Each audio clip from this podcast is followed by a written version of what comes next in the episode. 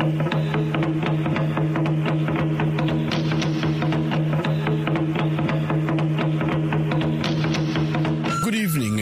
to South Sudan in Focus on the Voice of America. I'm John Tanza in Washington working on this program very much. Here are some of the top stories making news across Sudan and South Sudan this Thursday, January 19, 2023.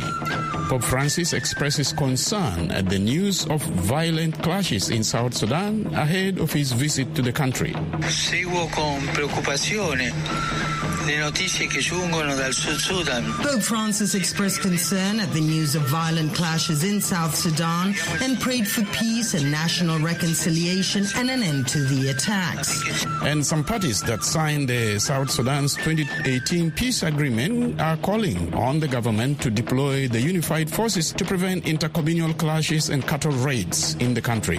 We hope the preparations for the deployment of the necessary unified force that graduated will be done accordingly.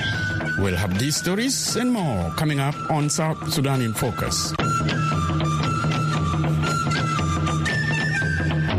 Pope Francis is set to travel to the Democratic Republic of Congo and South Sudan at the end of the month. A visit the pontiff had earlier been forced to postpone due to health issues. Sabina Castelfranco reports from Rome. Pope Francis visits the Democratic Republic of Congo from January 31st to February 3rd and then will spend two days in South Sudan before returning to the Vatican.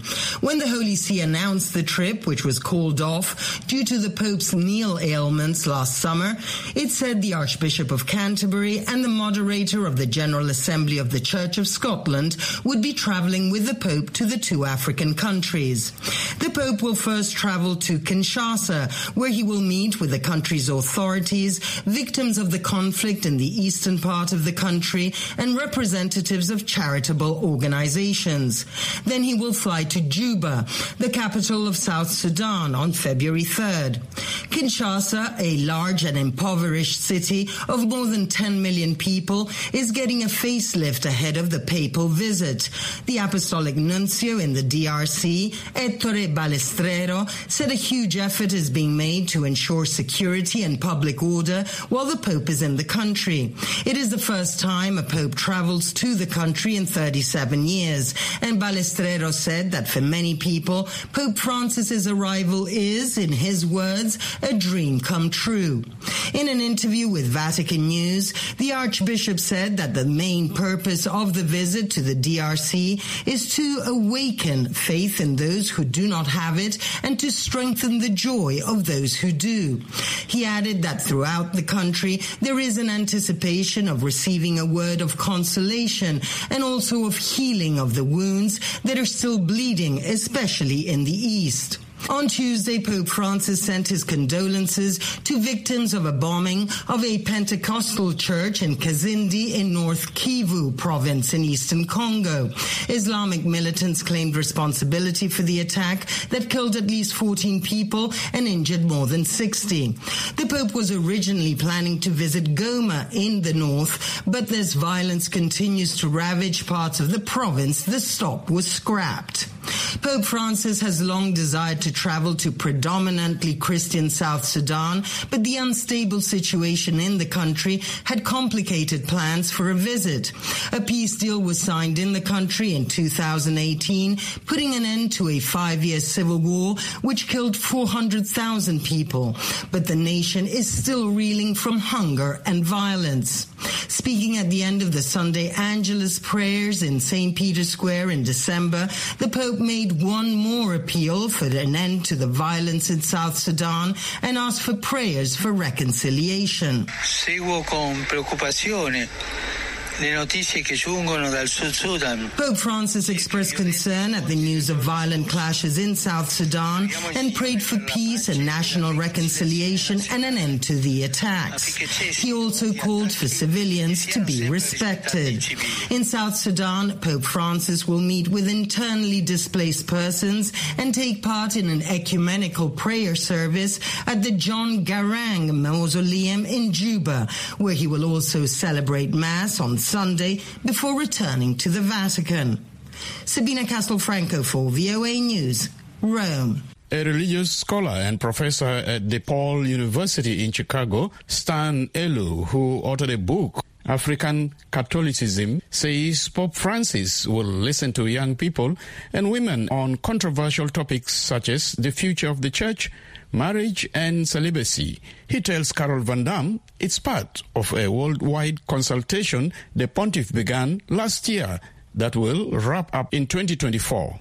In November the 1st, I organized with three other dicasteries at the Vatican a virtual meeting between over 3,000 African young people and Pope Francis. So we organized this with the dicastery for communication, for the evangelization of peoples, and then the uh, commission on the synod, as well as the Pontifical Council on uh, uh, commission on Latin America. So the Pope was very, very animated during that conversation. It was meant to be an hour. We spent an hour, 30 minutes. So the Pope is going to meet these young people, some representatives, in person. He met with them virtually in November. So he's going to meet with them uh, in person in Kinshasa. Pope Francis believes that the future of Africa will be determined by the young people. Perhaps it's also a strategic uh, approach because for those who've been, you know, smelted in the furnace of conservatism, the uh, hardcore conservatives in the continent, uh, some of them high-ranking church officials who've been on for the last 40 years, you're not going to change them in the next in the next one year or two. And the young people are the ones who are very vibrant in uh, 20, 2018. Uh, they had this um, synod on young people. So it's, it's actually a very strategic move by the Pope to look at Africa through the lens of young people. In, in South Sudan, it's more ecumenical. So it's an ecumenical visit rather than say the Pope making an official visit. Yes, it's an official visit to South Sudan, but he is going to be there with other church leaders. In Congo, uh, the issue also of clerical sexual abuse is uh, front and center because February last year, the Bishops' Conference of Congo had published this document what about the Catholic conservatives? What are they, where are they in this picture with Pope Francis, who seems to be far more liberal leaning than the previous popes?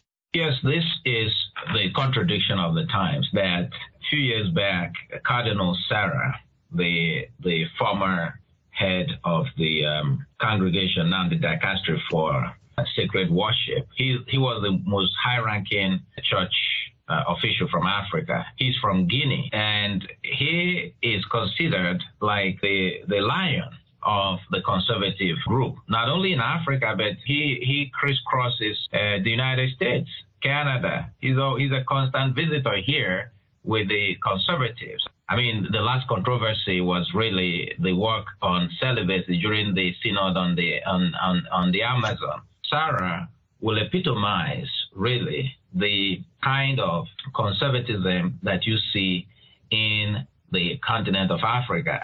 That's Stan Ilo, author of the book Handbook of African Catholicism. He spoke with VOA's Carol Van Dam. Representatives of the parties that signed the South Sudan's 2018 revitalized peace agreement are urging the government to deploy the necessary unified forces to prevent intercommunal clashes and deadly cattle raids. The chairperson of the ceasefire and transitional security arrangement monitoring and verification mechanism says the country's joint defense board should provide a detailed plan for deploying the forces. For VOA News, Charlton Doki reports from Juba. Several party officials spoke earlier today at the start of a meeting of the ceasefire and transitional security arrangements monitoring and verification mechanism in Juba. Major General Chol Ray, who is the representative for the Sudan People's Liberation Movement in opposition, was one of them. We hope the preparations for the deployment of the necessary unified force that graduated will be done accordingly.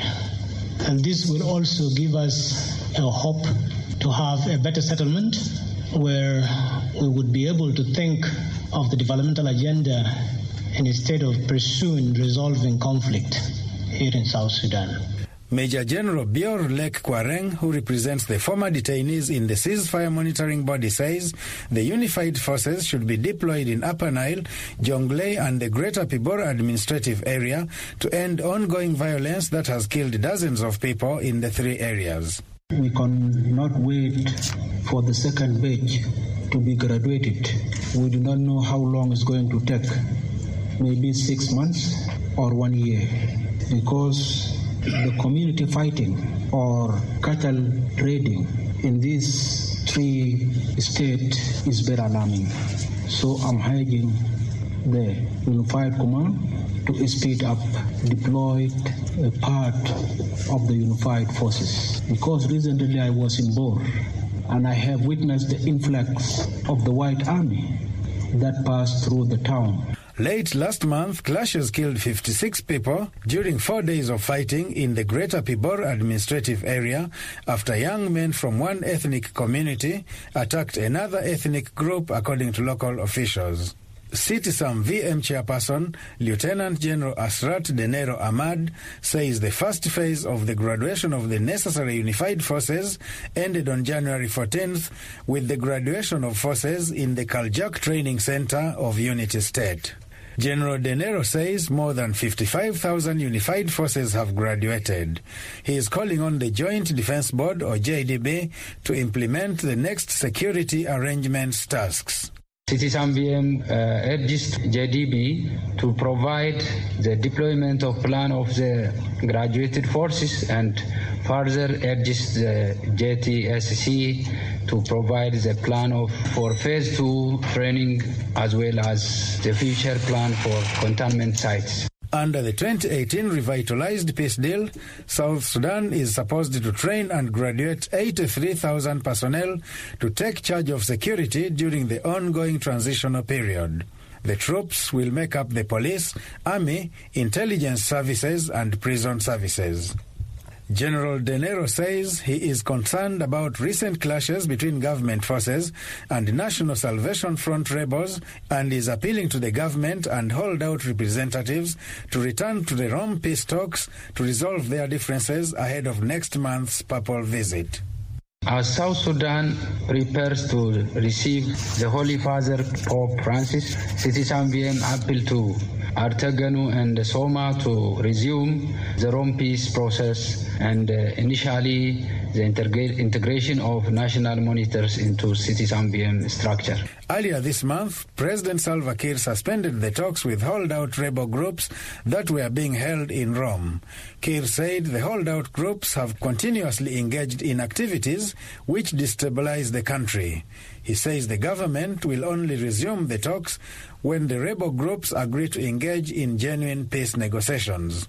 Spokespersons for the holdout groups denied the president's accusations and said the president's decision to suspend the talks indicates the government is not at all that interested in the Rome peace process. For VOA News, I am Charlton Doki in Juba.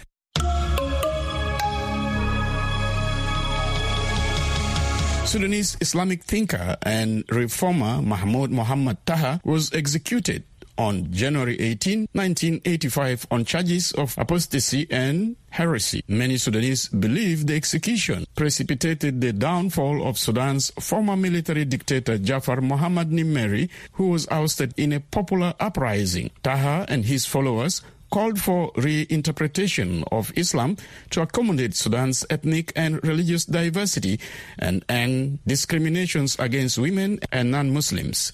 Nabil Biagio reached out to Edward Thomas, a scholar of Sudan and South Sudan, who wrote the biography of Taha entitled Islam's Perfect Stranger, to discuss the relevance of Taha's ideas to the current protest against military rule in Sudan. Ustaz Mahmoud had come up with a workable solution to the religious element of the problem in Sudan. In 20th century Sudan, which was Sudan which included today's South Sudan, was an incredibly, almost impossibly diverse country with hundreds of languages, many religions, but, it, but the Sudanese state was constructed around a more or less exclusionary version of Islam. And the Stars uh, countered that with um, by drawing on inclusive elements in the in the Islamic tradition. You had a state which was built on very authoritarian uh, and often divisive um, versions of Islam. But then you, within the Islamic religion, there are many, many themes and trends. Not every version of Islam is authoritarian. There are there's, there's this movement called Sufism, which is a spiritual movement, a movement about exploring spirituality. It's also a movement that emerged in places, in African places, where there was no Muslim state, there was no sultan. What you had instead was people sort of being drawn to Islam as a, a set of ideas and a way of organizing society that that, that, that was attractive to them. Uh, and, and, and Ustaz drew on themes within Sufism um, to propose a kind of Islam which was pretty inclusive, uh, which eliminated the some of the, the discriminations uh, against women and against non-Muslims, discriminations that have become a feature of legal and authoritarian versions of Islam. The other thing about Ustad Mahmoud was that he had a lot of affinities with, uh, you know, some of the stuff that's popular today, things like, you know, human rights stuff and, you know, and notions of democracy and, and so forth. But when he talked about human rights and notions of democracy, he didn't go around invoking, you know, the International Covenant on Civil and Political Rights or, or you know, these sort of global, global language. No, he tried to find elements within Sudanese traditions and Sufi traditions that supported his beliefs. So it was, there was something that felt radically uh, local about about his teaching. And 38 years later, uh, since his execution, how is uh, Ustaz Taha remembered in Sudan?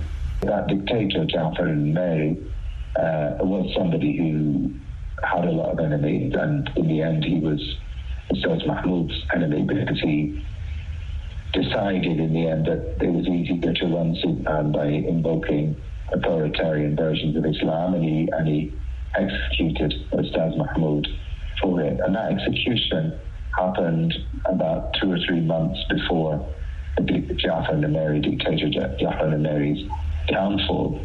So, and, and many many people in telling Sudanese history will say that the execution of this elderly, pious, intellectual, and, and quite charismatic and very peaceful person, that execution was the thing that turned revulsion against the dictatorship into a movement for change um, and brought the dictatorship down.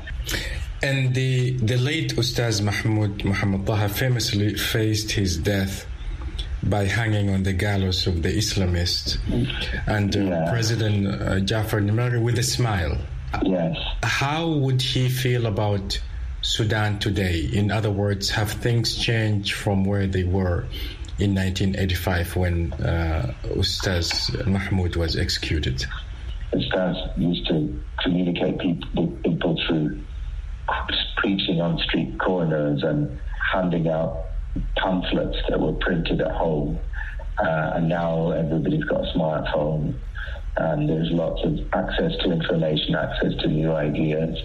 I think he would have probably been attracted to the resistance committees. These are these groups of young people who categorically reject the continued rule of the military and the continued, continued control of the, of the, military over everyday life and over economic life.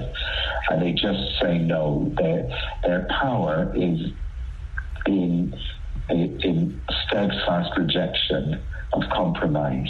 So I think that he would probably uh, appreciate that conviction, that principle that is animating these young people. They're not, pe- they're not people who've sorted out all, all of Sudan's problems, but it's not their job to sort out Sudan's problems. They have a political power because they they believe in themselves and they're prepared to sacrifice for what they believe in. And that is quite a frightening power uh, for the Sudanese, this divisive and ugly Sudanese system of rule. That was Edward Thomas, scholar of Sudan and South Sudan and author of the book Islam's Perfect Stranger. He spoke with my colleague Nabil Biagio from London.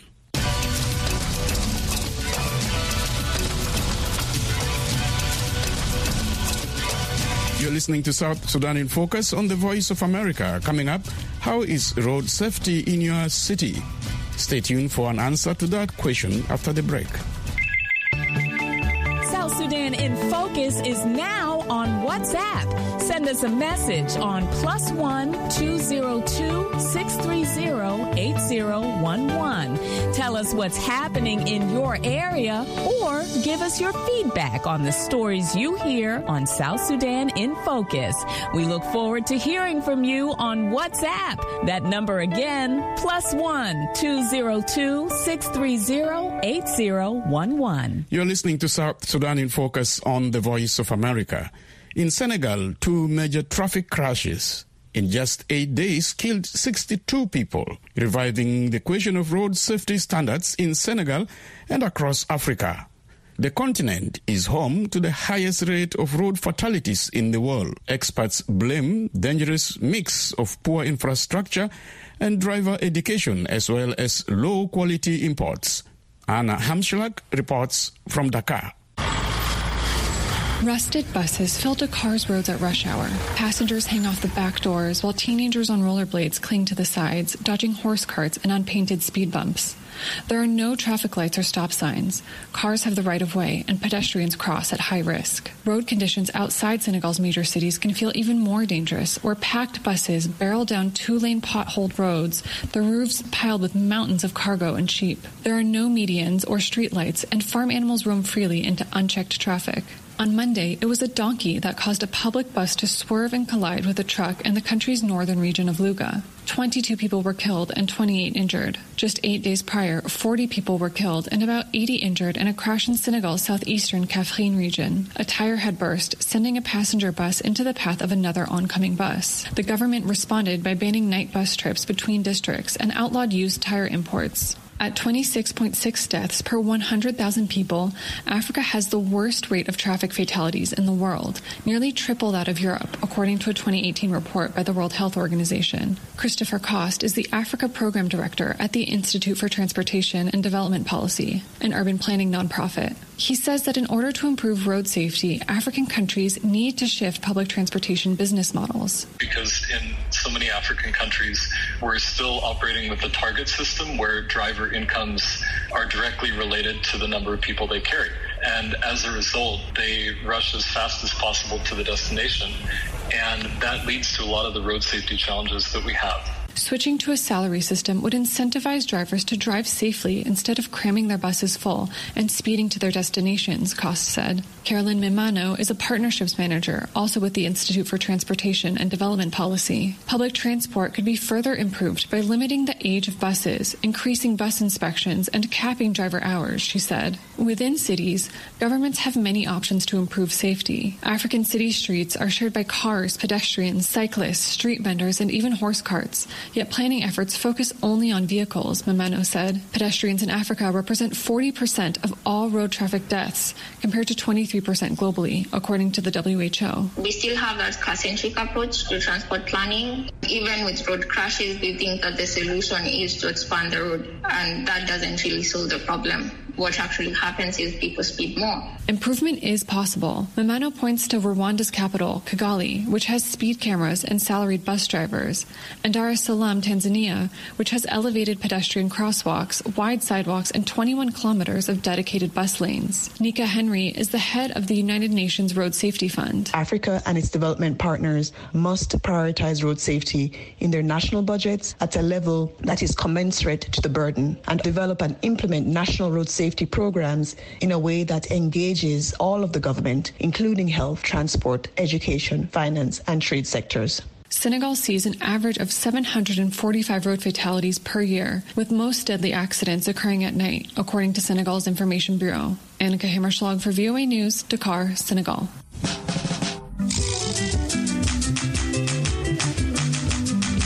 That's all we prepared for you this Thursday. Don't forget to check out voaafrica.com for all your favorite programs and news updates. If you missed this broadcast, go to www.voaafrica.com forward slash South Sudan. We now leave you with Lomerica Jazz Band and the song Salam Ya Sudan. I'm your host, John Tanza in Washington. Thanks for taking time to be with us this evening.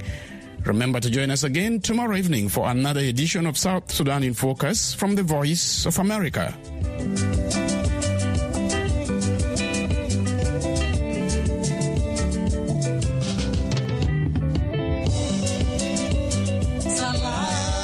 Salam, salam, ya. Salam,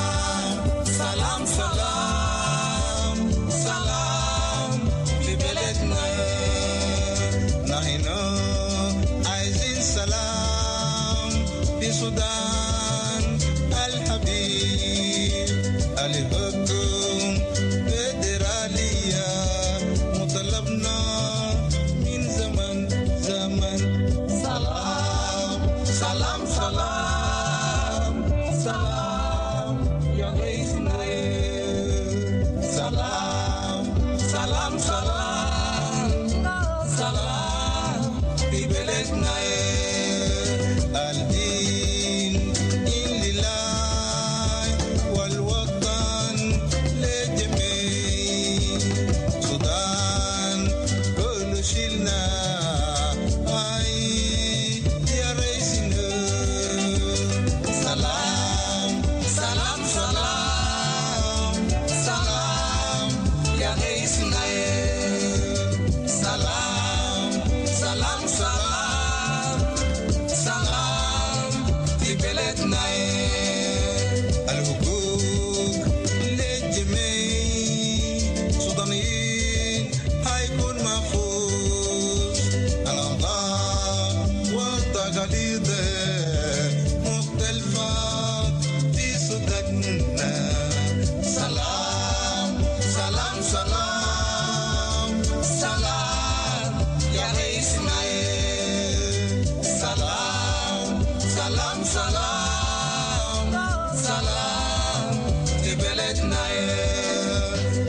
Segun, wọ́n sí man?